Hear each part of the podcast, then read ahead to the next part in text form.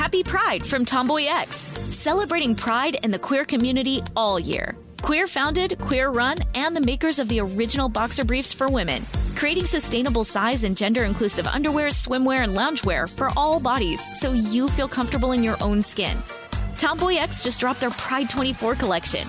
Obsessively fit tested for all day comfort in sizes 3 extra small through 6X. Visit tomboyx.com. This is the story of how a group of people brought music back to Afghanistan by creating their own version of American Idol. The joy they brought to the nation, You're free completely. No one is there to destroy you. the danger they endured. They said my head should be cut off. I'm John Legend. Listen to Afghan Star on the iHeartRadio app, Apple Podcasts, or wherever you get your podcasts. Bean Dad, The Dress, 30 to 50 Feral Hogs. If you knew what any of those were, you spend too much time online. And hey, I do too. 16th Minute of Fame is a new weekly podcast hosted by me, Jamie Loftus. And every week we take a closer look at an internet character of the day. Who are they? What made them so notorious? How did the internet or the algorithm choose them? And what does a person do when they're suddenly confronted with more attention than the human psyche can handle? Listen to 16th Minute of Fame on the iHeartRadio app, Apple Podcasts, or wherever you get your podcasts. A new season of Bridgerton is here. And with it, a new season of Bridgerton, the official podcast. I'm your host, Gabby Collins, and this season, we are bringing fans even deeper into the ton. Watch season three of the Shondaland series on Netflix. Then fall in love all over again by listening to Bridgerton, the official podcast, on the iHeartRadio app, Apple Podcasts, or wherever you get your podcasts. Subscribe to catch a new episode every Thursday. What's flourishing, Mister Abort? Shit! God damn it! I'm sorry, I said Sophie. do better than the first oh part. boy, that was I don't even know flourishing. I don't even know what I was. I just was trying to rhyme something with abortion. I don't know. I don't know what I'm doing anymore, Sophie. What do what do we what do we what are we all here for? We're here What's- for what is the uh, part two of your podcast, uh, Behind the That doesn't Bastards. seem right. You're the host. Your name is Robert Evans. Uh, and your guest today is the magnificent, wonderful, fantastic, incredibly talented Teresa Lee. Teresa, what would you rhyme? What would you rhyme with abortion? L- let me see. Oh, open the doortion. It's time for a portion of abortion. Oh, that See the- actually see was when I good. said That- talented? That, uh, it was so much better. Um, all right. Well, we're still talking about Phyllis Schlafly, who was not a fan of abortion and would not have enjoyed our our our, our having yucks about the name abortion. Um, not the concept, just the word, and trying to rhyme it with things. You have to use a lot of contortions to rhyme with abort. As a fan of poetry and fucking on Yeah. books, I would think she would love rhymes, but um, I guess you have to listen to the first episode to know that callback. Yeah, yeah. So, yeah, we're talking about uh, Goldwater and Rockefeller going against each other in the 64 Republican primaries, right? And how, like, this is a battle for the soul of the Republican Party because LBJ is obviously going to win the election. Um, Phyllis could see that, like, something was so that was so nice of you, Robert, to say that there was a soul. yeah, everything has a. Hitler had a soul, Sophie. Um, oh, he definitely had a soul. If you'd seen him dance, you'd know that. Oh gosh, Oh God, what a strange So- image. that from my I don't know mental space. just for stood some, up for for some reason, I pictured him dance break there. Dancing, was- and it was enjoyable. Yeah. No, that's the only kind of dancing Hitler got up to. It was just like he actually invented break dancing. Like Oh he he actually he had a couple of years on the streets in Harlem teaching I don't know what where I'm going with any of this. I feel So- like if he danced more, he would have been happier from the start. I, I I, don't feel like think most that hateful people are not dancing as much. I That's I fair. do think that dancing is broadly good for you, but I also think that hateful people get really into like hateful dances, like where everybody's like all tense and like right up against Oh, each true, other. true. Um, like although punk- Hitler like did the like sort yeah. of skinhead punky music scene. No, no, no. Like the fucking like the like Gone with the Wind dances, like the kind of dances rich old Southern people Mm. Slow did. walking to cello music. yeah, yeah. And just for the record, Hitler actually hated dancing and refused to dance because it made him he he, he felt awkward about his body. So you're right about that. I was just being an asshole for no reason. Let's talk about Goldwater. Speaking of Hitler, let's talk about Barry Goldwater. Um, so Goldwater and Rockefeller's primary battle was like neck and neck right up to the California primaries. And that was kind of the thing that was going to determine who won this battle. Um, and so this is kind of where Phyllis Schlafly uh, comes in with a groundbreaking piece of propaganda. She writes a book called A Choice, Not an Echo. And this was like a pro Goldwater argument, but more than that, it was it was essentially a conspiracy theory about how the Republican primary was being stolen by kingmakers within the party who were Eastern elites. Um, Gasp. And that, yeah, yeah. This is, you know, you know how like in 2016, like the Trump supporters talk about Republicans in name only, the rhinos, right? How like you've got this the real party who supports Trump, and then you've got these Republicans in name only who are trying to force their own like corporatist candidates on us. This is the first time anyone starts talking about that. Phyllis Schlafly starts that arg- that line of like propaganda back in 1964 the idea that there's these eastern elites in the party that are fighting against the real republican party Whenever someone comes up with a conspiracy theory, it, they're usually the like the ones doing the conspiring. Like it sounds like these are because it's like the idea that anybody wants to win. That's not a conspiracy. Like yeah, it's a it's an election. People want to win. That's people made that clear. But then when you're secretly adding weird facts that aren't true, that's a conspiracy, and you're doing that, Phyllis. Yeah and it's it, well i mean yeah because she's literally a part of this conspiracy to o- to, to, to, Yeah, to take over the republican party and the government. Yeah so she writes this book about how goldwater is not just a great candidate but that there's this like conspiracy within the republican party to stop him from becoming the candidate. Um, and it, it it is extremely successful. A, a choice not an echo sells nearly 3 million copies and went on to hugely influence the california primary and the election. Um, it delivered it's generally seen as being a big part of what delivered goldwater a surprise victory over rockefeller. And phyllis for the rest of her life will brag that she self-publishes this book out of her garage and that it just becomes this massive hit that she she just does all by her little old self.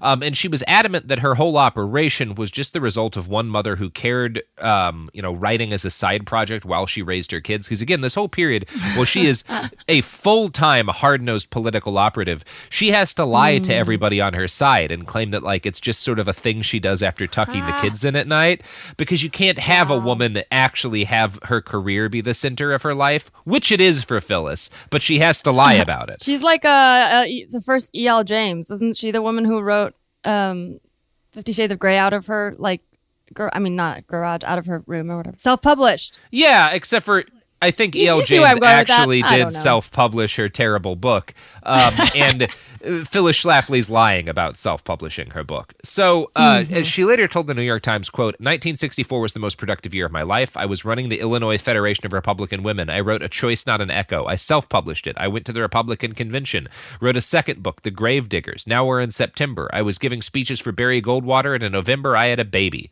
So she like this is how she frames her year. Um, and she's she's sort of again this weird kind of thing in Phyllis where she's clearly very proud about how much she does, but she also has to emphasize, as she does in a little bit here, like how she was. This was all sort of secondary to her job as a uh, as a as a mother. Like she wasn't she wasn't a mother with a career. Or she wasn't like a she didn't she doesn't want to be seen as a working mom because she thinks that's evil, even though that's exactly what she is. That's what she is. Um, I'm going to quote now from a Town and Country magazine write up that summarizes kind of like how Phyllis frames her career during this period. Even as she was traveling across the country to lobby leaders, organize her coalition, give speeches, and at one point simultaneously pursue a law degree, Schlafly dismissed her per- political career as a hobby, a secondary pursuit to her obligations at home with her six children. I was never gone overnight, she later told The Times, reiterating that line of defense. I'd drive out to give a speech, and sometimes I'd bring a nursing baby with me. There was always someone outside willing to take care of a baby rather than listen to a long lecture. So this was a savvy way for hmm. Schlafly to frame her activism. Like the moral conservatives that she was courting would didn't like the idea of women usurping traditional male role models, but they did like the idea of like a young mother self-publishing a political treatise about conservatism and how good it was for moms, you know, to to be ho- women to be homemakers instead of have careers. They liked that idea of her like doing that in between breastfeedings, um, and like that she was able to. that sounds like a bad, like her saying that she gave her baby to someone standing outside. That's that's like what happens at auditions when you see like people um bring their baby, which is fine because it's like you got to go in for like 10 minutes or whatever. But I'm like that you're Yeah. describing exactly what being a working mother is like. Like if you if you really weren't, then you'd just be at home. So she's advocating that women shouldn't do this while doing it, and she has to kind of lie about the extent to which she she has to frame it as like a hobby, even though like no, Phyllis, this was your full time fucking job, like. You had a full time job and kids, and that's fine, but you hate that uh, for everyone else because you're a giant hypocrite. But so the only kind of mm. way to sell this to Republicans without her being sort of suspect and a liberated woman is to kind of make it look like she was just kind of this homespun mom who's writing this book wrote write this book on her free time and you know oh surprisingly it sells huge and she does it all out of her garage and it's kind of evidence of how like the little guy these like little conservatives we don't need the big corrupt publishing industry. And of course again this is all a lie. The reality of the situation is that the John Birch Society bought like 3 million copies of this book to distribute it for free and they handled the publication the the publishing house that Phyllis uh-huh. Schlafly claims she created to publish it out was just a front company. Like there were real publishers that the John Birch Society went to and contracted with. They would sometimes order five hundred thousand copies at a time of Wow. this so it's propaganda, right? Because it's distributed for free. Yes. It's not Yes, best selling. yes, it was number one. All of the sales pretty much came from the John Birch Society buying them to hand these out for free. Sounds like a communism handout. Yeah, for free. kind of, yeah. uh, giving money to then give it to other people for free. Hmm, sounds Yeah. like communism. she has to frame this as like I was just this this this plucky little outsider like in my free time putting together this book about the things I believed and so many other people believe it that it took off and the reality is like no no no you were part of a multi she was part she was the head of a multi-million dollar propaganda campaign by the John Birch Society um and they're the reason this book sold 3 million copies because they bought like 3 million copies This is what Hillsdale does.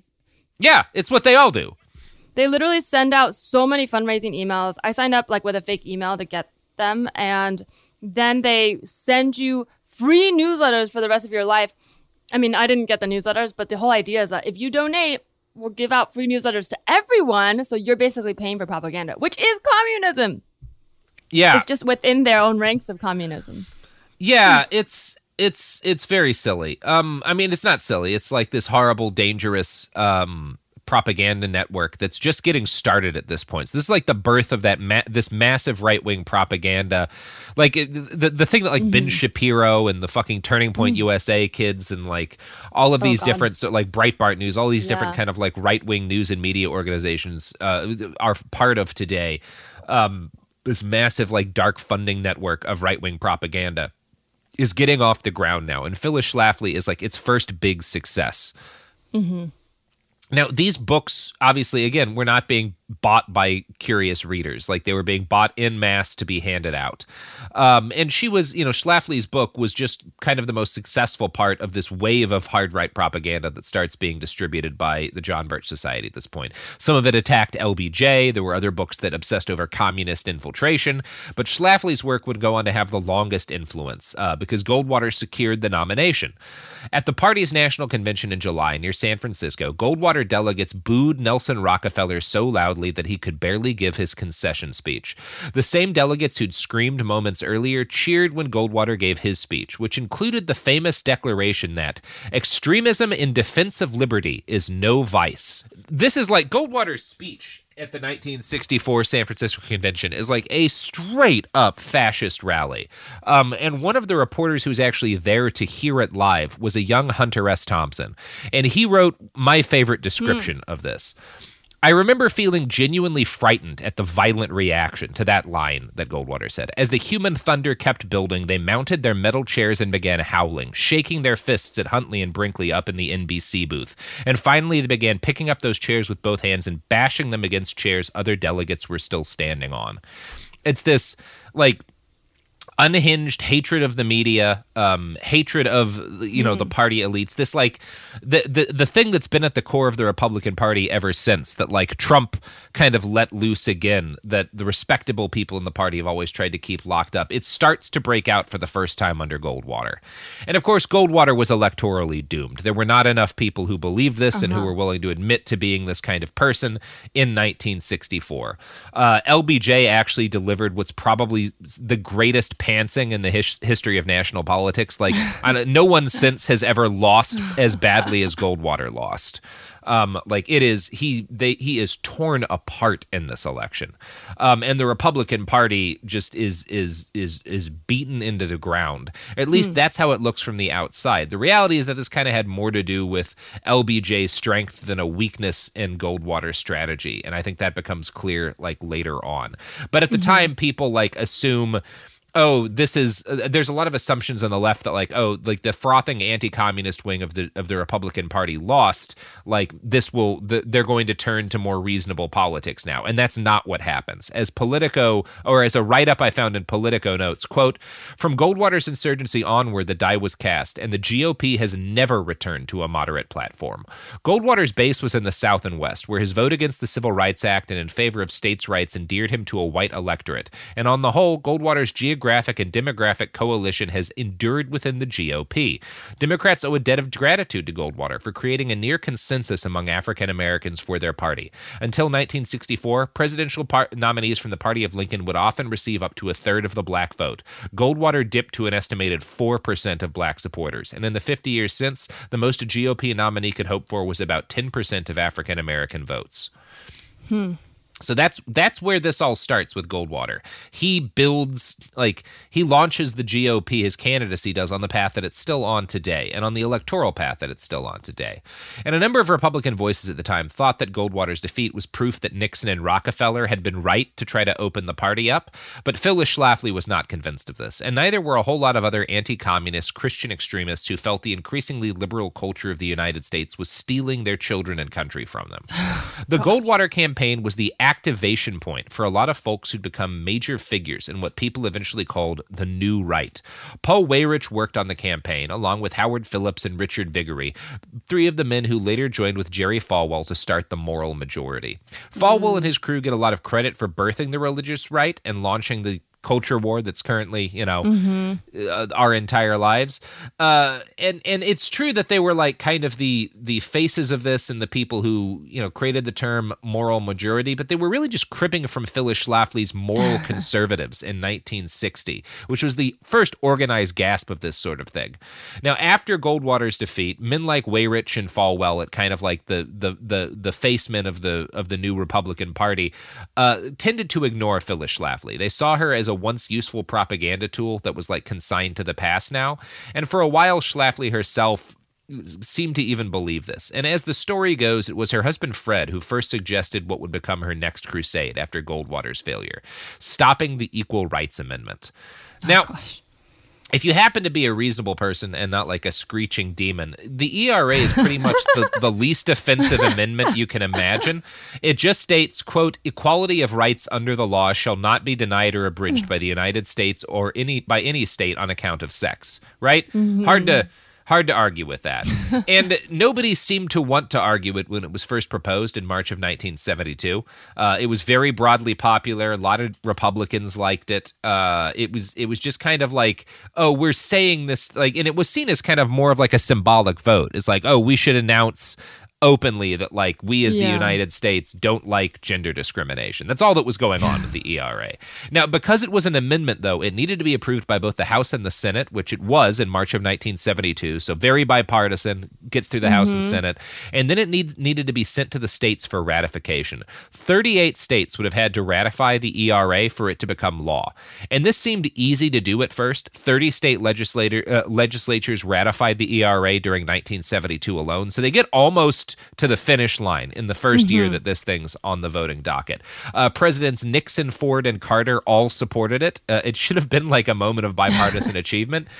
But Phyllis Schlafly boy. decided to declare war on the Equal Rights Amendment. And I'm going to quote now from a write up on her in Town and Country magazine. Quote, when she first heard that the Equal Rights Amendment was being debated in Congress, she told her biographer, Carol Felsenthal, Schlafly thought of it as something between innocuous and mildly helpful. But after a friend asked her to debate a feminist on the ERA at the end of 1971, she changed her mind. In October of 1972, she founded Stop ERA, an acronym for, and this is a terrible acronym, Stop Taking Our Privileges.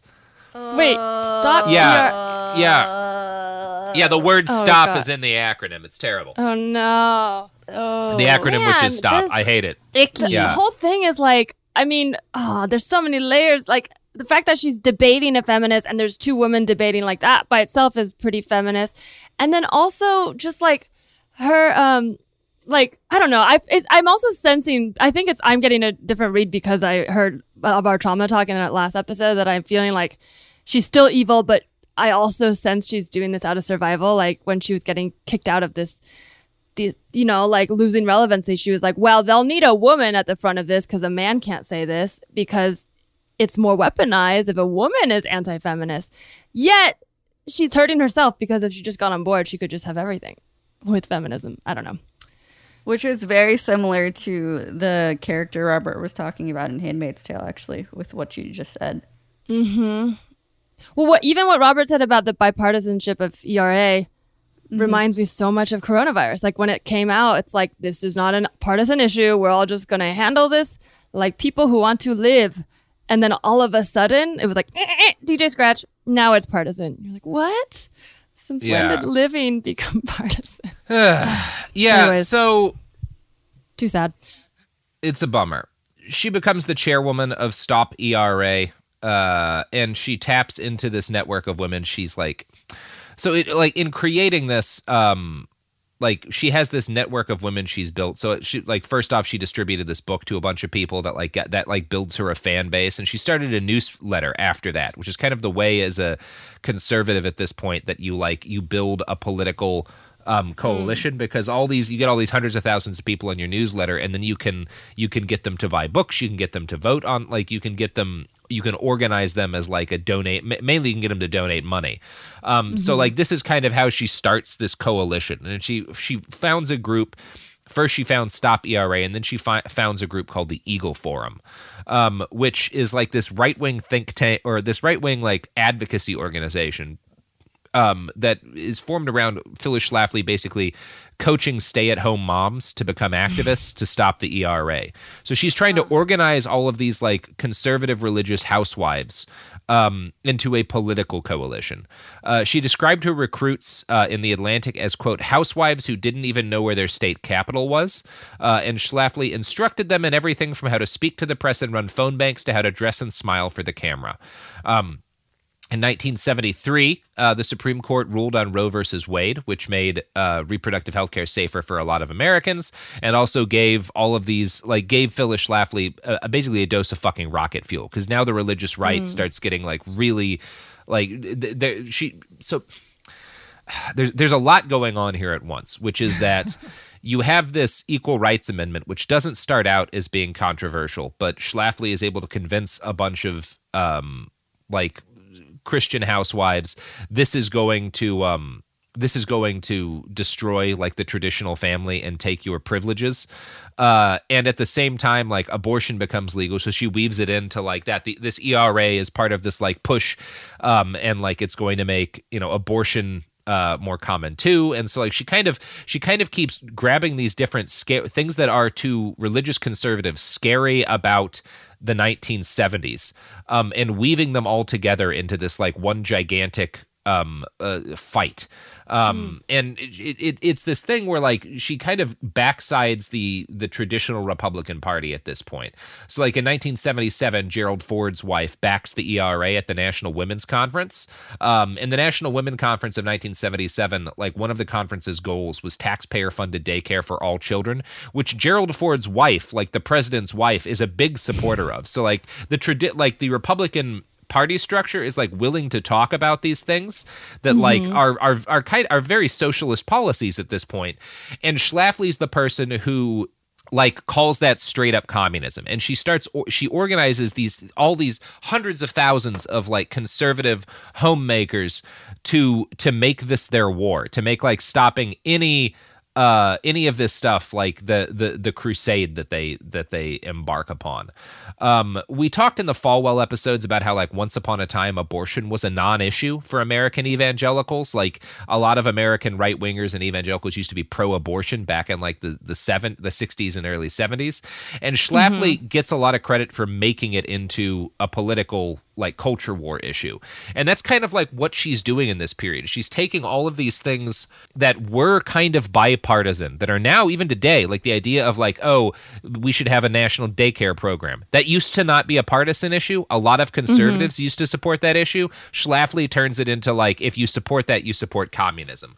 Abortion used to not be a big political issue. Schlafly starts organizing and and propagandizing to make it into one. She's just creating culture wars. That's Phyllis Schlafly in the 1970s. She's she's helping to be the midwife to all of these culture wars huh. that are still with us today. Well, she's kind of pushing people into this corner.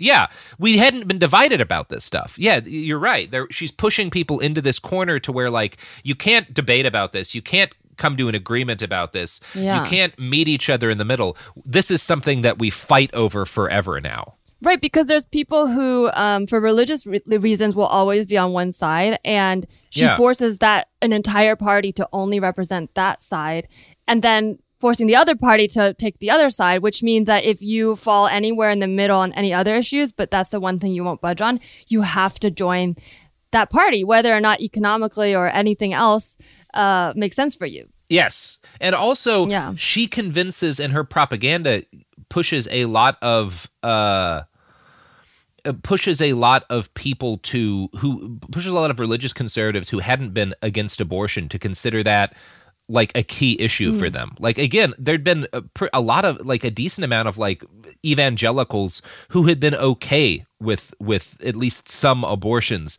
prior to this and she shuts that shit down. She's a huge part of this becoming a black and white no compromise we're just going to fight mm. about this till the heat death of the universe issue. And that's her goal is to make as many of those issues as possible because they create a durable coalition. You can't have mm. coalitions switch like they did with the Republican and Democratic Party. They switched in like the early around like civil rights and stuff. You cannot have your coalition switch. You can't people will not leave your coalition coalition if you convince them that the only thing on the other side is the devil. And like that's mm-hmm. Phyllis Schlafly's goal is to create culture wars that cannot be resolved because it means that the Republican Party has a durable electorate to um to represent it. Mm-hmm. Um and I, I want to quote there's a, a woman named Tanya Melich. Um, and, and Melich is generally considered to be one of the founders of like the modern women's political movement. She was one of the first like women in uh, like mainstream American politics in a big way. She helped organize a bunch of like uh, different kind of grassroots things. She, and she was she was a conservative activist for most of her career, who kind of turned around uh, at a later date and came to regret some of what she'd done. And she was a contemporary of Phyllis's, and she watched all of this happen. And so she kind of she's a good eh, she's a good person to go to for like a description of like what Phyllis Schlafly is building during this period of the early 1970s. Mm. Quote, it was Schlafly, with her authoritarian leadership and expert grassroots organizing, who made the religious right a political player. It was Schlafly, first of the Goldwater and then of the New Right team, who unearthed the political gold of misogyny. It was Schlafly who translated fear of women's liberation into a political force in the Republican Party, and thereby extended the foundation of the Republican Southern strategy. Now, not only did the strategy flourish on the backlash of the civil rights movement, but it was broadened to include a backlash against the women's movement, too. Melich claims that Schlafly's tactics were consciously modeled on the moral panic and the fear mongering that right wingers had tried to ignite during the battle over desegregation. Um, a number of the evangelical leaders who made up the moral majority had wound up in expensive battles with the IRS over whether or not they had to desegregate their whites only religious schools. We talk about this in the Jerry Falwell episodes. Mm-hmm. And that's what Falwell and Weyrich had launched the moral majority to fight against school integration and they'd had some success in like getting a dedicated base of evangelical extremists together but segregation was actually really unpopular. So this the, the their initial plan for the moral majority doesn't work out. And by the early 1970s it becomes clear to them uh, to Falwell and to Weyrich that they were backing the wrong horse and they start looking for new ideas as part of their plan to build a new political coalition that in Weyrich's words would be defined by us conservatives in moral terms packaged in non-religious language and propagated throughout the country by our new coalition. So he's trying to basically take religious conservatism, package it in non-religious language, and and push it on mm. the hmm. entire country. And he's looking for a way to do that. Um, and he realizes that while he and um, Falwell have been fucking around with anti-segregation, Phyllis Schlafly has figured out how to build this coalition on her own in the stop ERA fight. Like she's she's put together the thing that Falwell wanted to make in the first place. And so like while Falwell is the guy and and Weyrich get like the credit for starting the moral majority, Phyllis is the one who make figures out how to make it work as an electoral coal- coalition. She she figures out how to actually find people for this shit. Um, and she does it in a variety of ways, not just by stoking like she stokes fears about how you know the the the ERA is going to like change the the nature of relationships between women and men and destroy housewives. she also brings up fears about gay people. She starts to claim that claim that since religious schools had been forced to desegregate, the ERA would mean forced gay marriage. So she's again Forced gay marriage. She's the first person in an organized way to try to build a coalition around the fear that religious like churches will be forced to marry gay people if gay people get civil rights like that's that's phyllis schlafly's invention too that shit was with us in the early 2000s like i grew up in that shit I've heard of partial birth abortion was a term coined by the this group. Was she part of that? i'm sure she had a role in it i don't know about that specifically Like but they'll yeah. re- reframe things that sound so much like forced any marriage. Forced marriage Yeah. by itself sounds bad, you know? Like Yeah. but, like then you're adding all these fears that people have. Like forced by itself sounds bad. Forced anything. Forced lunch. I'm like I don't yeah, want to but eat lunch. it, it's interesting. And like normally when people talk about forced marriage, they're talking about like people being forced into marriages. She's talking about that She's talking about Christians will be forced to recognize gay marriages.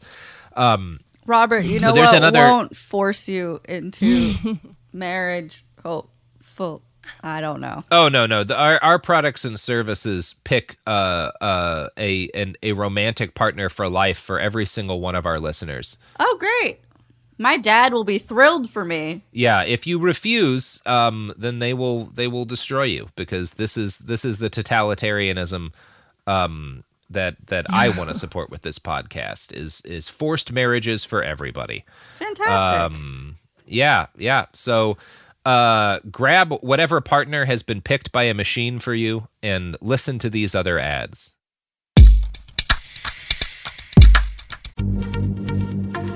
Happy Pride from Tomboy X, celebrating pride and the queer community all year. Queer founded, queer run, and the makers of the original boxer briefs for women, creating sustainable size and gender inclusive underwear, swimwear, and loungewear for all bodies so you feel comfortable in your own skin.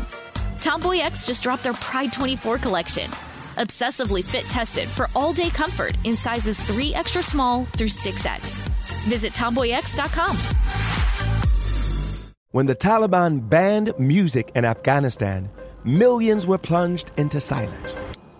Radios were smashed, cassettes burned. You could be beaten or jailed or killed for breaking the rules. And yet, Afghans did it anyway. This is the story of how a group of people brought music back to Afghanistan by creating their own version of American Idol. The danger they endured, They said my head should be cut off. the joy they brought to the nation, You're free completely. No one is there to destroy you. از مزار جان بولا جانیم آمده I'm John Legend. Listen to Afghan Star on the iHeartRadio app, Apple Podcasts, or wherever you get your podcasts. Bean Dad, The Dress, 30 to 50 Feral Hogs. If you knew what any of those were, you spend too much time online. And hey, I do too. 16th Minute of Fame is a new weekly podcast hosted by me, Jamie Loftus, where every week I take a closer look at an internet character of the day. Who were they? What made them so notorious? Why did the internet choose them? And what does a person do when they're suddenly confronted with more attention than the human psyche can handle? I'll be talking to internet historians, experts, and yes, the main characters themselves to get a fuller picture. Because I think that even outside individual experiences, a character of the day tells us something about how the internet worked at that time and how the attention economy developed into the freaky three headed dragon it is today. Together, we probably won't be able to properly log out, but we can take a walk down scary internet memory lane and see one day a little more clearly. Listen to 16th Minute of Fame on the iHeartRadio app, Apple Podcasts, or wherever you get your podcasts.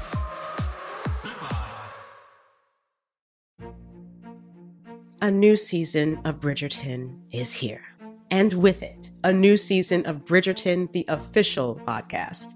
I'm your host, Gabrielle Collins, and this season, we are bringing fans even deeper into the ton. Colin Bridgerton has returned from his travels abroad. Is betrothal written in the stars for the eligible bachelor? Meanwhile, the ton is reverberating with speculation of who holds Lady Whistledown's pen. We're discussing it all. I sit down with Nicola Coughlan, Luke Newton, Shonda Rhimes, and more to offer an exclusive peek behind the scenes of each episode of the new season. Watch season three of the Shondaland series on Netflix. Then, fall in love all over again by listening to Bridgerton, the official podcast, on the iHeartRadio app, Apple Podcasts, or wherever you get your podcasts. Subscribe to catch a new episode every Thursday. So yeah, we're back. So Schlafly is the first person in like a really organized way to kind of to to to start propagandizing over the fear of like that churches are going to be forced to conduct gay marriages. Like she brings that into the public. Th- these are all things that are still with us. She's also the one of the first pre- people and the first person i think in like an organized way to raise an alarm about unisex bathrooms uh, and how like and this idea like she starts trying to freak conservatives out with this idea that like men are going to be using women's rooms and women are going to be using men's rooms and like think of what that'll do to your kids. Like again the shit that's with us today in 2020 schlafly is the person who ignites this fucking culture war consciously.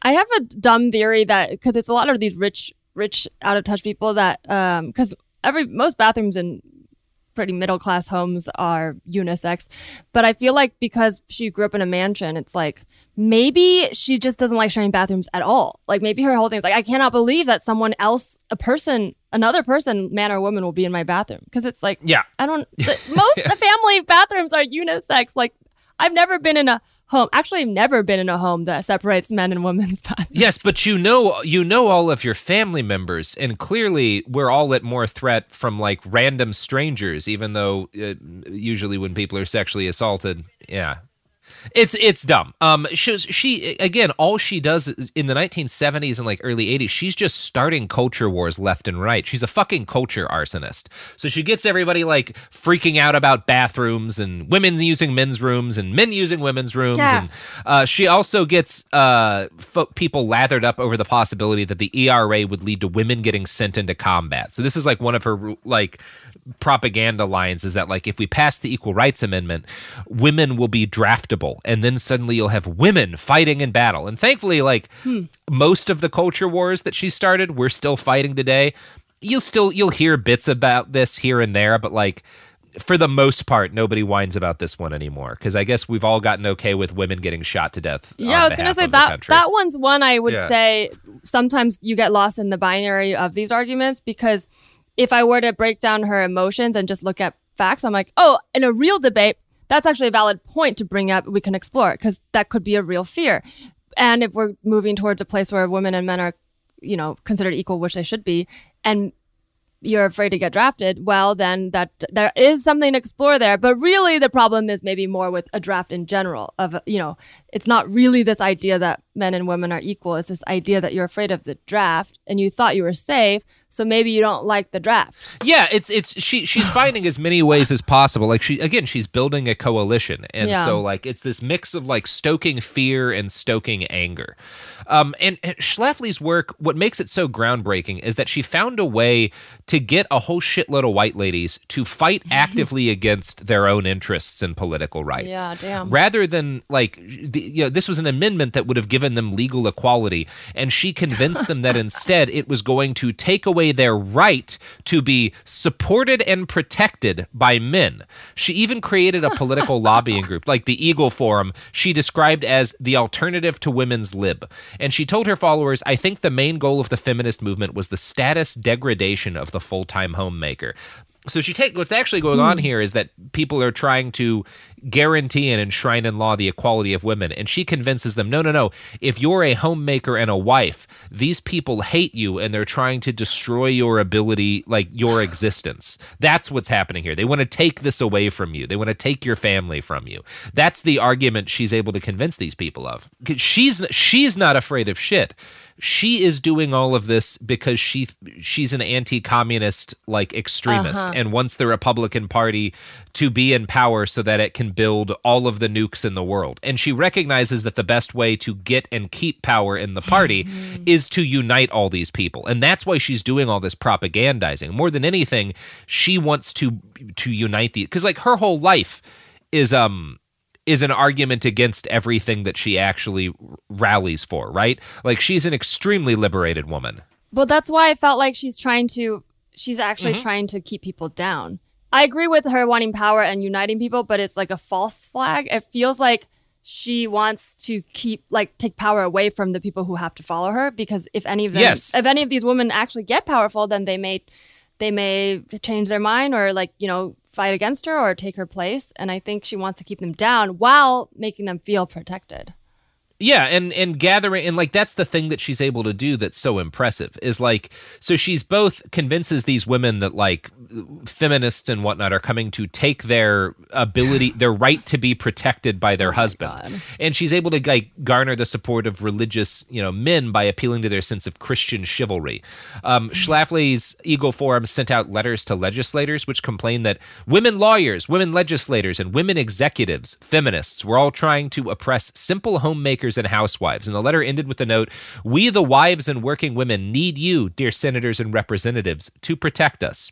So she's she's both able to kind of like find and like pull on this fear that these conservative homemakers have, these women have over like their place being usurped, um, and kind of the you know the, the the history moving beyond them, and she's able to uh, like tug at the sense in these like very conservative men that like you need to protect these women from this this evil feminist conspiracy.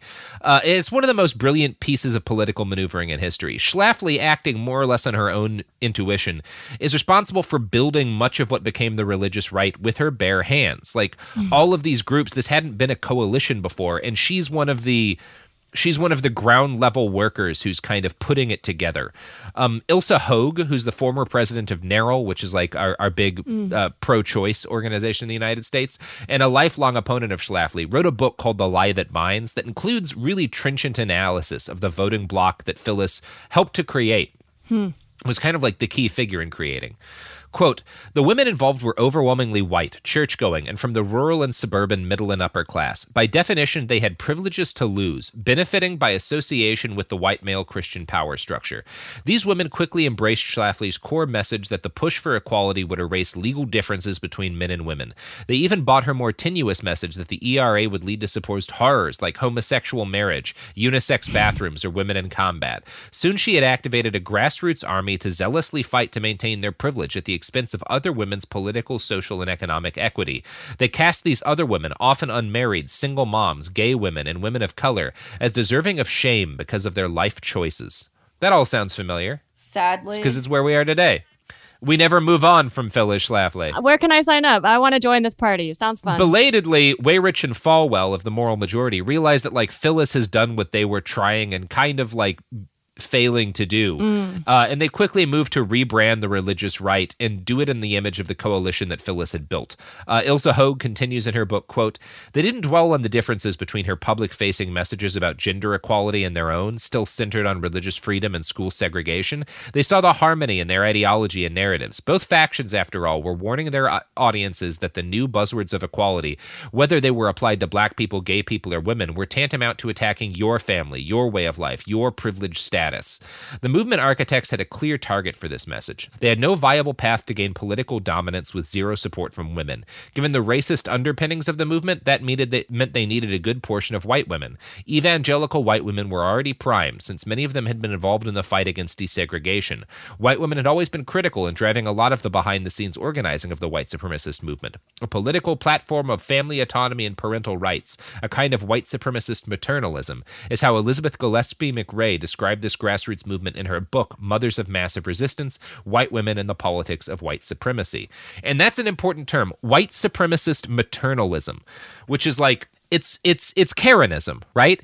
It's like it's it's white suburban moms and their hatred of everything that isn't white suburban their hatred and fear of everything that isn't white suburban moms. That's white supremacist maternalism. That is what Phyllis Schlafly welds into an electoral coalition that she makes the core of the Republican Party. And to this day, that's who that's who fucking wins like that that's a, a major factor in their ability to win elections. Um, is white yeah, wow. white middle class ladies. It's this idea of motherhood, but you're attaching it to this very specific, almost like kind of folky old, old school memory of childhood like and they all similarly they a lot of them grew up similarly so they can just kind of use some buzzwords to like kind of trigger that nostalgia. Yeah, and it's a lot of it know, is like, like, also co- co-opting the fear a lot of these these mothers have over like what's going to happen, like the world their kids are growing up in because they don't understand it, and making that fear law. So you get, you know, in the 1980s, Yeah. Schlafly and this this white supremacist maternalist coalition are a big part of what launches Reagan into the White House. And obviously, like one of the things Reagan does is put his wife Nancy um, up to like be the one of the faces of the war on drugs and just say no. And that's like that's the that that is white supremacist maternalism in a nutshell. Yeah. Is on the surface you have all of these you have these like white moms scared about their kids and just wanting to protect their children and like that's what we're doing we're we're strong moms who want to protect our kids and what actually happens is you have this right-wing government put a carceral state into place that arrests hundreds of thousands of black and hispanic people um, and Yeah. then monetizes their bodies uh, through forced labor. And like that's what happens in the background of this where you've got this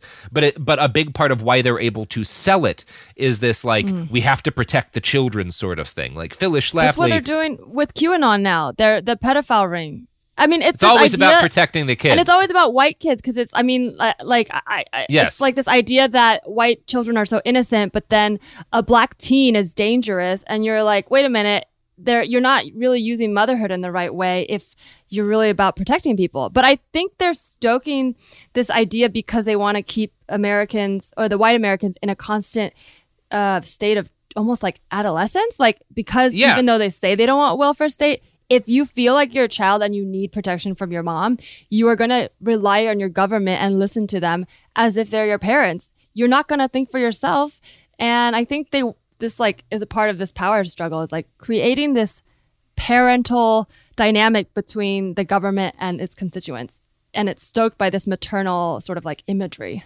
Yeah, that's I, that's a lot of what's going on here, and I, I'm going to continue quoting from Ilyse Hogue because I, I think what she says about Schlafly and what she does is is really uh-huh. interesting here.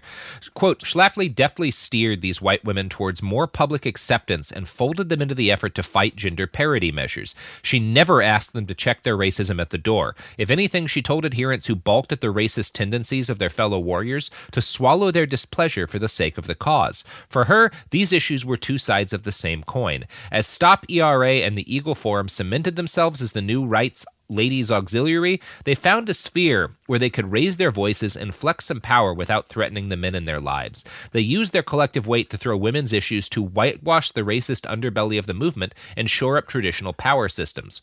Stop ERA was extremely brand conscious. They knew their value was in the perfect combination of fierce advocacy wrapped in unapologetic traditional femininity. They were known for baking pies and breads to hand out to lawmakers with the slogan, From the bread makers to the breadwinners. They shamelessly flattered male lawmakers as a core part of the lobbying strategy.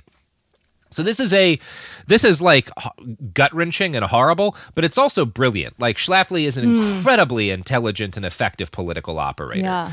Um, she was a That's master of using identity politics. Yeah, from she's bread. I mean, I like that. Like, I it makes Yeah. Me annoyed that they took this idea of nurturing and make, gave it to the right because I'm like, I'm very much a diehard leftist. Like, I'm very radical in existence, but I'm like, I like to nurture. I like to bake pies. Yeah. Now I now Yeah. you guys took that and made it an extreme conservative thing. Yeah, and it's it's this is really what keeps the Republican Party what brings it back to life, right? Mm-hmm. After like and this is what brings Ronald Reagan into office. And again, once you've got Reagan, you've got because because Reagan was like one of the big guys who rose in defense of Barry Goldwater. So like Nixon with Nixon kind of this this sort of corporatist and and you know we're going to be you know a bigger tent party like this idea of what the Republican Party could be collapses because Nixon was a criminal. Um and but what what replaces it is Reagan and this like hmm. religious uh fundamentalist um white supremacist sort of view of what the party should fundamentally be. Like that's that that really really takes a hold under Reagan. Like obviously Nixon had engaged in a bunch of white supremacist shit but like under under Reagan and thanks to kind of the coalition Schlafly builds this like they figure out a way to make it work right and it becomes like the Republican Party has never stepped away from this shit. Like the mm-hmm. thing they embrace with Schlafly is the cult of Southern white womanhood, and like like you know th- this this opposition, this violent opposition to feminism, and the idea that like um there should be any sort of like move for equality between the genders and stuff like they th- this the, the Schlafly's that Schlafly in a nutshell um and yeah it's it's a real bummer. You know what's not a real bummer, Robert? Oh, the products and services that support this podcast? Yeah. Yay. Happy Pride from Tomboy X, celebrating pride and the queer community all year. Queer founded, queer run, and the makers of the original boxer briefs for women, creating sustainable size and gender inclusive underwear, swimwear, and loungewear for all bodies so you feel comfortable in your own skin. Tomboy X just dropped their Pride 24 collection. Obsessively fit tested for all day comfort in sizes 3 extra small through 6X. Visit tomboyx.com. When the Taliban banned music in Afghanistan, millions were plunged into silence. Radios were smashed, cassettes burned. You could be beaten or jailed or killed for breaking the rules. And yet, Afghans did it anyway. This is the story of how a group of people brought music back to Afghanistan by creating their own version of American Idol. The danger they endured. They said my head should be cut off the joy they brought to the nation. You're free completely. No one is there to destroy you.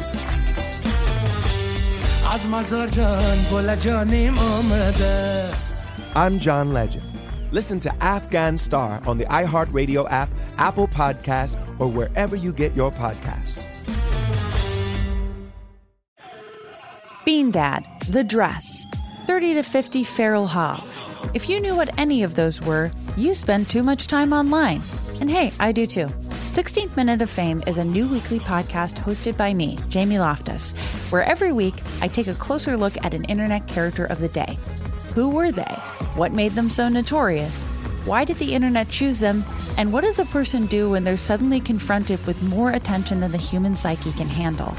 I'll be talking to internet historians, experts, and yes, the main characters themselves to get a fuller picture.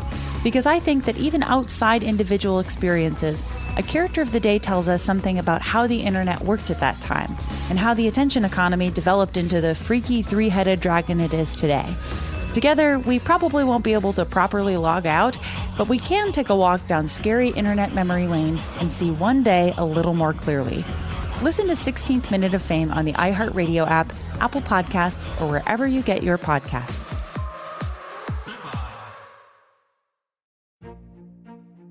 A new season of Bridgerton is here. And with it, a new season of Bridgerton, the official podcast.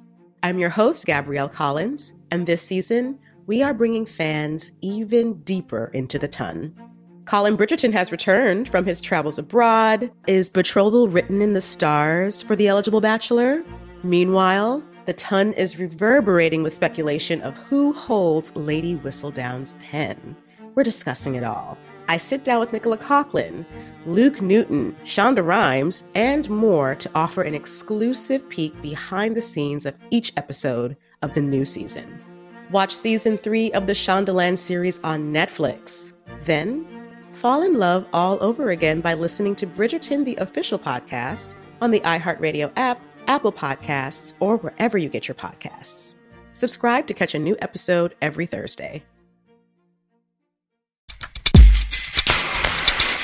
So the coalition that she creates, it comes along at this time when like Falwell and and Weyrich and these these kind of far right religious conservative crusaders were like trying to grapple with the fact that white supremacy was not as easy a way to like open white supremacy didn't get them votes as easily anymore.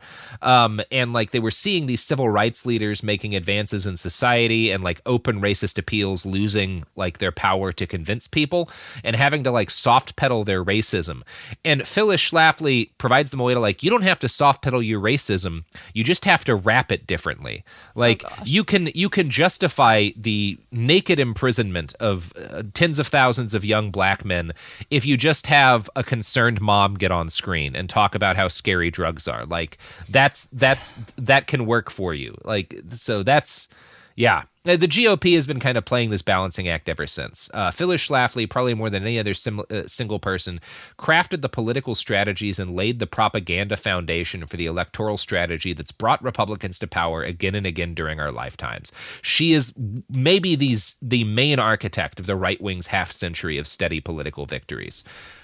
She's full of contradictions just to begin with, which then just lead into more. Like even the, I mean, obviously everyone knows how contradictory the war on drugs is, but just on a very basic level, on a class level, like people say like, oh, that's a drug neighborhood, you to imply it's like a poor neighborhood, but every single fucking like rich, like Beverly Hills, those are all drug neighborhoods. Like a mansion, Yeah. literally, you raid one mansion, you can find probably like so much cocaine more than you would find in a whole block in like a you know a lower socioeconomic area. But that's not what people care about because they're rich people. They just Yeah, well, but because it's about white supremacy, and like Yeah, that's what they're really trying to do, and they, yeah, Uh-huh. Sch- Schlafly, like Schlafly isn't the one who has the idea to do that, but she's the one who figures out how to actually sell it. Like, right? They've Hmm. been wanting to do they they they had been wanting and attempting and doing that. Like the law had been weaponized and drug policy had been weaponized and stuff before that.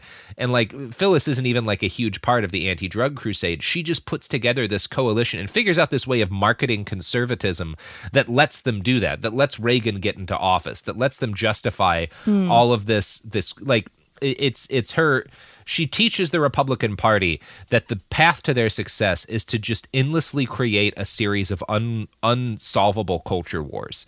That that's Yeah. how you that's how you gain and keep power. Um, Yeah. By 1985, the ERA was still three states short of ratification, and it, it, it dies on the vine, right? Like, it, it's a long fight, starts in 72, ends in 85, but the ERA is never ratified. It's still not an amendment. Uh, Phyllis killed it, basically. And by the mid 1980s, she was killing more than amendments. Uh, starting in the late 1970s, she'd pushed to make hating gay people a major plank of the Republican Party she was helping to build. Her Eagle Forum newsletter published bigoted cartoons that insulted gay and particularly trans people. As the AIDS crisis began to tear through the gay community, Schlafly became one of the loudest voices against doing a single goddamn thing to help. In 1988, when Surgeon General C. Everett Koop, who we did an episode about because he was actually a pretty good guy, but we were talking about how shitty the Reagans were on AIDS. But C. C. Everett Koop starts like this AIDS education program to try to get people basic e- information about safe mm-hmm. sex to try and reduce how many people are dying of AIDS. And Schlafly calls it the teaching of safe sodomy and like basically goes to mm-hmm. war counter messaging against this very basic education mm. program that the government she's really out. good at twisting words um, Yeah. really quickly in a way that like like sounds bad even to some like I am pro education, but like the way that those words hit, you feel the emotion, like you feel a negative connotation immediately. Yep. So adding anti-gay rhetoric to her ERA campaign had allowed Schlafly to unite a number of conservative religious groups behind her banner. Evangelical and hmm. Catholic bigots might not have much in common aside from their hatred of gay people, but Schlafly could use that to bring them together. I'm going to quote from Slate here. Drawing from long-standing opposition to racial integration, interracial marriage, and mixed-race families, her pamphlets and articles transposed racial rhetoric onto fears of homosexuality. She frequently associated the ERA with the dangers of sex mixing, homosexual marriage, and the threat of homosexual school teachers. As early as 1973, she warned that the ERA would legalize homosexual marriages and open the door to the adoption of children by legally married homosexual couples. The ERA would enable these gay rights, she said, because any law that defines a marriage as a union of a man and a woman would have to be amended to replace those words with person. So Schlafly's newsletters, like the uh, the Phyllis Schlafly Report and the Eagle Forum, regularly published cartoons depicting gay and lesbian marriages, images that showed men dressed as women or women dressed as men. Gender anarchy and sexual anarchy went hand in hand for Schlafly. Her 1977 book, The Power of Positive Woman of the Positive Woman, compiled these anti-gay ideas and exclaimed that firemen who constantly risk their lives in our behalf should have the right to make a judgment that their close living and working conditions make a homosexual co-worker intolerable. So So they're not afraid of going into a burning building, but they can't share an office space with a gay person. but they're scared of gay people. Yeah. That's wild. Yeah. As the 80s turned to the 90s, increasing went to numbers Harvard, of right wing. I mean- yeah, she sure did. Well, Radcliffe. As the 1980s turned to the 90s, increasing numbers of right wing activists began to imitate Schlafly's use of anti gay bigotry. The campaign against same sex marriage that coalesced in this period and nearly succeeded in making it illegal to be gay and married uh, was based in large part on the work of Phyllis Schlafly. Like she's she's the underpinning ideologically of of a lot of this. Like she gets started the propaganda campaign that turns into, you know, the attempts to make the Defense of Marriage Act and stuff. I'm just gonna start a, a counter um, campaign and just make all marriages illegal. And That's just- what I That's think what they do. They do. move the thing so far. They move the Yep. line so far that in order to be against them, you have to be extreme. But if I do that, then it's like now we're just fighting for marriage. You're not fighting for gay marriage or straight marriage. It's like marriage is all illegal. Now, if you're a Republican, you just got to fight for gay marriage because marriage falls under that. I think we ought to. I think we ought to do away with with gender entirely and just have you know people people who have people who produce sperm can just generate a bunch of that. We'll throw it in like a wave pool, and people who want to have kids go oh, in there, and that's that's it. No more, no more. That's the future that liberals want. Is just a bunch of cum filled wave pools and and no more gender. That's the dream. All wave pools are probably cum filled. Yeah, um, they are all cum filled. Yes, that that is that's what Schlafly was trying to to to prevent. She knew that our secret goal was just a bunch of semen encrusted water parks, and she was she was fighting to stop our secret schemes. So I don't know. Like she's just a she's just a piece of shit. She's a real bad fucking person. So all of this, you know, she she helps ignite sort of like the anti-gay movement of the 90s and early 2000s and really like obviously homosexuality had been something that people were like murdering folks over in Yeah. the United States for a long time before Schlafly. She figures out the language of how to sell that politically, right? Like that's the thing that she does. She doesn't create anti-gay bigotry. She figures out how to sell it and keep it as poli- keep it politically relevant in the modern age when you have to be less openly hateful. That's her talent. So when it came to uh, anti-Jewish bigotry, Schlafly and her organizations were a little bit more cunning. They they they had to be careful about their opposition to the Jews. Um, the Eagle Forum's newsletters never said the Jews, but they talked constantly about well-financed minorities who were responsible for s- supporting liberal causes and pushing social change. And obviously, who's the well-financed minorities? They're talking about like rich Jewish people. Uh, in their 1975 book about Kissinger, Schlafly and her partner Admiral Ward included the line, "Henry says some who know him has no God. Does he have a country?" So they're asking basically like, is Henry Kissinger loyal to the United States, or is he like a a a wandering Jew without a country, which is like an ancient stereotype, right? This idea that like the Jew Jewish people are not members of the societies they live in; they're they're members of the tribe, and like they're they're always working towards other ends. So again, they don't. Schlafly knows that you can't print the Jews in a bunch of propaganda, but you can get everybody convinced that there's well financed minorities, and when you name them, they're always Jewish who are supporting these social programs you think are evil. And it gets the point across to your followers. How is she um like I just nobody's pointing holes in the logic that she's saying she's like for her country and she's claiming Kissinger is anti his country, but then she's literally coming for her fellow countrymen. Like I'm assuming these gay people protected under the equal rights would be citizens. So she's literally doing that. She's coming for her countrymen. Yeah, but the people who like Phyllis Schlafly doesn't think those are her countrymen. You know, that's why. That's But why shit like factually, they are. They always focus about wanting to murder us, wanting to murder Literally, every. Like, yeah, The definition is that those are her fellow country. I mean, th- maybe she doesn't like her country. It sounds like she doesn't like her country. There's about half the country that she wanted purged, mm-hmm. right? That's like that's Schlafly. Mm-hmm, that's mm-hmm, most hardcore conservatives these days. Is is is like that, and that's what she helps to build. Is this Yeah. this right wing coalition? She gets a lot of people on board. Like there's this core, this hard evil core. Of the of the new Yeah. right, that's like the John Birch Society people who want everybody they disagree with murdered, and they're able to. Schlafly helps them build this shield of folks who are very Yeah. culturally conservative, don't necessarily want that, but she's able to weld them into an electoral coalition and then radicalize them to make them more and more hateful. Like that's the process that starts with Schlafly and ends with fucking QAnon. But they just project a lot because it's like they'll say things like, "If you don't like it, leave." But it sounds like they don't like it. It sounds like they like they're literally projecting what they they are doing. Yeah, I mean that doesn't matter. It's just like they Yeah. they they're they're trying to destroy a, a, a they're trying to destroy the idea of like progressivism. Like that's all they care about at the core. Yeah. Um, that's what people like Schlafly, these secret these these secret John Birch agents, you know, are are are are all about. And Schlafly's probably the best of them at doing her job. So Phyllis never earned mainstream Republican political acknowledgement in like the way that she wanted. She'd kind of wanted to be involved in defense policy. The Reagan administration never had a place for her. Nobody ever really did. She never got the job of overseeing the creation of a nuclear arsenal even more gigantic than our current one. Uh, but she got to see Reagan push for the Star Wars missile defense system, and you know that had been based a lot on the fears that she helped stoke. And eventually, I think she seems to have accepted that she would be the architect of the Republican Party's future, but she was never going to hold like an office. Uh, she grew into an elder stateswoman of the radical right, never changing, never relenting, and always certain that her hatred of black people, gay people, Jewish people, and every non Christian, non conservative would eventually bear electoral fruit. She passed her time by arguing with feminists who hated her for many things, but partly for the fact that she clearly spent her whole life taking advantage of the wonderful things the women's rights movement had fought so hard to earn for every woman.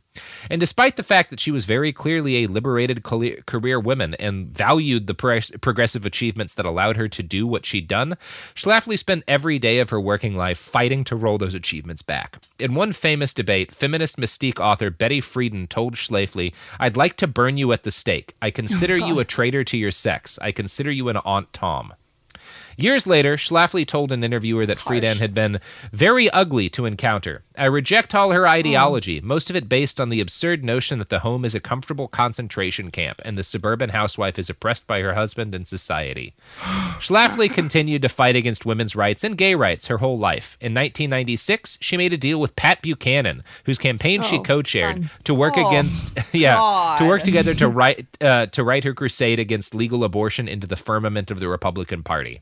Bob Dole, the party's official candidate in that election, wanted to change the GOP's stance on abortion to something more tolerant. Schlafly threatened a, fo- a floor fight against his nomination during the convention if Dole even allowed exceptions for rape or incest. And she got her wish. The GOP's abortion plank has never since relented.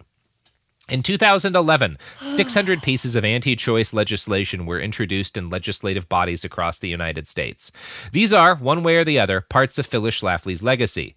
That year, when questioned about her legacy, Schlafly herself responded, We are winning the abortion fight. Really, all the Republicans who were elected in 2010 are pro life, including all the women, and we're winning that fight, especially with young people.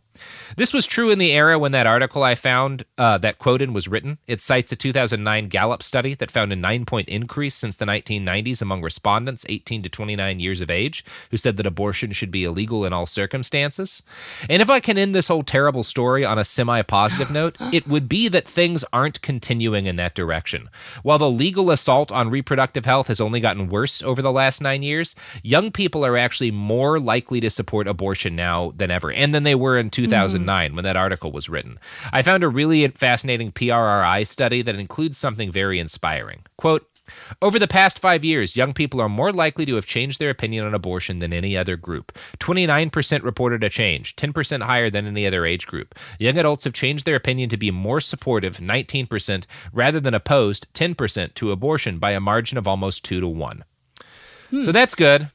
Well, I think um, a lot of it is like the framing. Like they're just so good at framing it. Like when I say I'm uh, like I'll say I'm pro-choice, but I we shorthand it almost say like I'm for abortion, but I'm not like Mhm. for. I'm not like hey everyone let's go get an abortion. I think pro-choice is this idea that you should have a choice, but they've kind of pushed us into the corner where we are screaming about like our abortions. But the point is we want a choice, not that we all want to go and get an abortion. Like it's still like the thing can still be painful, but this idea that you don't have a choice is even worse. Yeah, I- and yeah. It, it it seems like like Schlafly, the way that she framed it, succeeded in reversing the gains of like the reproductive health Yeah. movement of the women's rights movement for decades. It does seem like that's I mean, they have more political power than ever, but in terms of how many people agree with the shit she's saying, that seems to be less than there have been in decades. That's like it seems like the wave might be turning back. Like the propaganda doesn't work anymore, finally. Mhm. But she got decades out of that yeah. shit. Yeah. Well, I think stuff like your podcast help. Like literally, information. I think is the only thing that Yeah. really illuminates um, all these inconsistencies. And I, I mean, I, I don't know. My theory about her is still.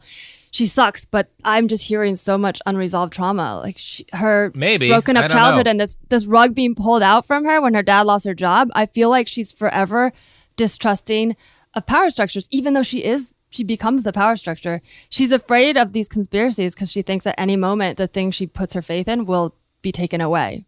Like I think don't she just needs to go to a lot of trauma therapy. I, I think I don't know if it's trauma or I, like I think that might be less likely in my reading of her life than that um like she saw this um I like I think it was very like Like an opportunity. She saw an I don't opening. know. I, I, I But it hurt herself. So then that's why I feel like she didn't have all the information. I, I think you were closest to right about her when you said like she wants to be on top.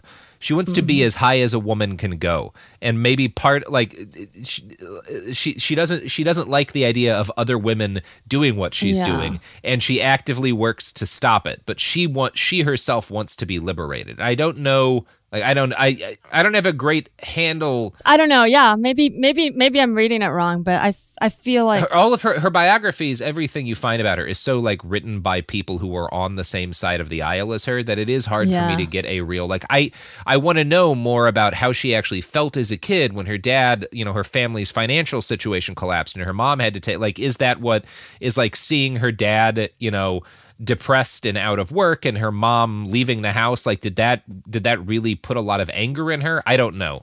But I don't think she actually knows. I think she wouldn't. I don't think she, she reads to me as someone who has not actually processed it. But of course, like you explained earlier, like it would have an effect, but I don't think she's aware of it. And it actually comes out in this bigger way where she feels she needs to control everything around her and be on top and always know what's going on. Yeah, I mean, I can say like from a personal level, as as the kind of person I am, like my dad, uh, having to like move away from the family and stuff when I was a kid, um, to to get work, like had an impact on me and kind of made had a had a big lasting impact on like why I hate some of the things I hate, like capitalism.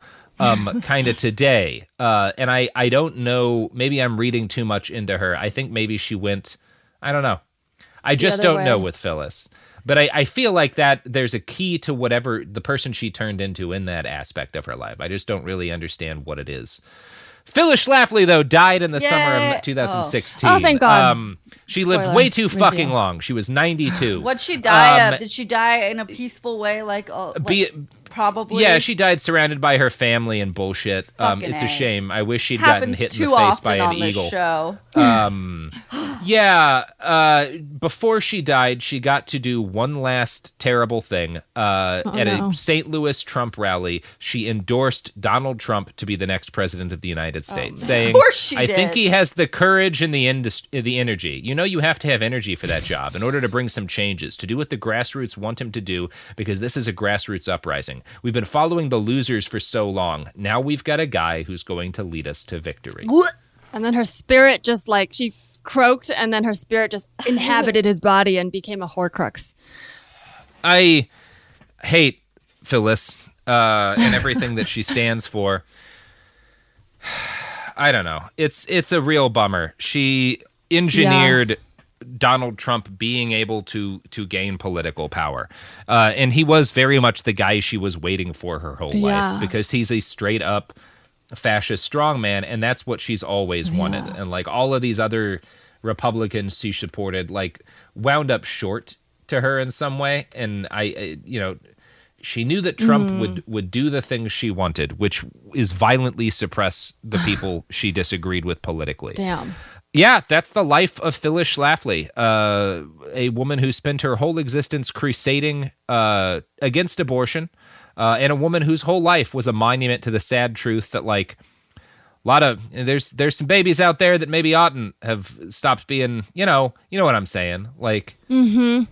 yeah, A real, a real nasty woman, as some might, might say. Yeah. I just want to clarify. I don't. I'm not apologizing for her, and I definitely also hate her. But when I when I talk about the uh, childhood stuff, because it's it's more me trying to understand like how do people get so far to this point where they're Be a- so almost like awful, working against their own interests and their own communities, and I truly don't. uh don't mean that in a like a s- apologist way at all. Like I, I know like I feel like sometimes I come off centrist, but I don't like her. Let's be clear. yeah. They're just trying to figure out, like, yeah, you're trying to figure out, like, how did this happen? How did she become such a nasty Uh. bitch? Is what we're all Mhm. trying to figure out. but there's one positive thing that I kind of hear and, and kind of applies to everything going on now is like whenever a side like the extreme radical right tries this hard like and throws this much money because it sounds like they had money their whole life to oppress or change reality it means the other side is actually more powerful than they think because they wouldn't be spending Yep. all this time and money to oppress to control if we were actually weak like it's just not it wouldn't be this hard for them to win and they are having a fucking hard time so it feels scary but i think whenever they we hear about all this power like it means you're actually powerful Yep. Yeah, I mean, it means they're scared of what will happen if they don't violently suppress all resistance because they know that not a lot of people agree with them, right? Like that's the whole Mhm. like that's why you that's why you do this culture war shit is because your opponent like the people who don't like the things you believe are much more numerous than you but they all believe different things of their own and they're willing to coexist with other people who believe different things uh, and you are not and your coalition has been built by all of these people who believe that there's nothing but a series of black and white choices in politics um, and never can be. And if you can get enough people, you know, wrapped around a bunch of issues that are they see as life and death forever, um, then eventually, like you, you, you'll you won't lose those people, right? Like you, they they will always vote for your thing, even if they don't like you or you're the people that you're you're you know the candidate you put up because abortion is the big issue right like it's the thing the left is always trying to do this with healthcare but for whatever reason it just hasn't worked um you and i think it's because in part maybe like no one actually believes that uh, uh, the Republican part or the Democratic Party is going to do anything about healthcare anymore. Like Obama had that chance, kind of, um, but we never built anything that really helped people enough. So you don't have this.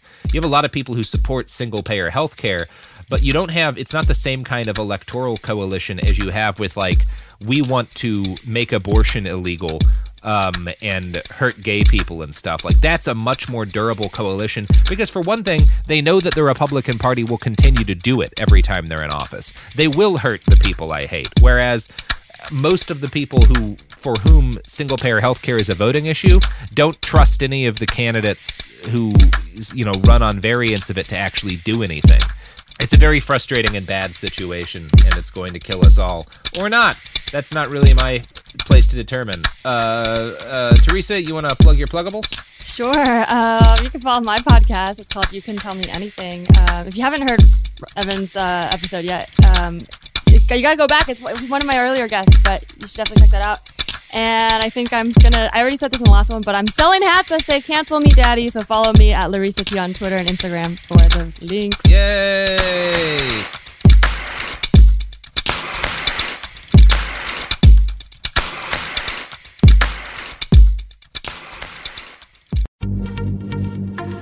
Happy Pride from Tomboy X, celebrating pride and the queer community all year. Queer founded, queer run, and the makers of the original boxer briefs for women, creating sustainable size and gender inclusive underwear, swimwear, and loungewear for all bodies so you feel comfortable in your own skin.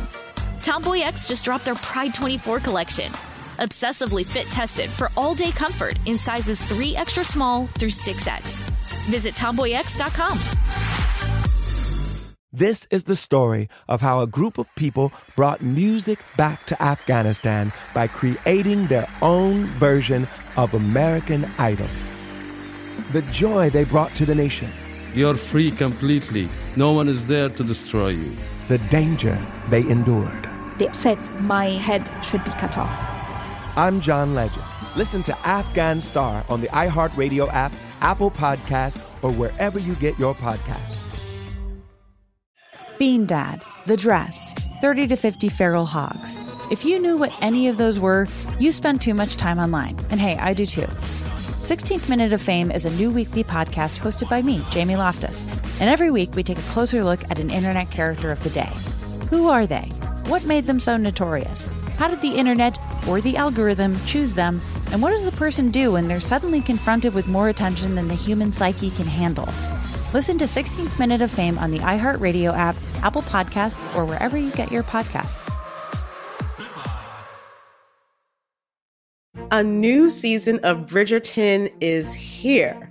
And with it, a new season of Bridgerton, the official podcast. I'm your host, Gabby Collins, and this season, we are bringing fans even deeper into the ton. Watch season three of the Shondaland series on Netflix. Then fall in love all over again by listening to Bridgerton, the official podcast, on the iHeartRadio app, Apple Podcasts, or wherever you get your podcasts. Subscribe to catch a new episode every Thursday.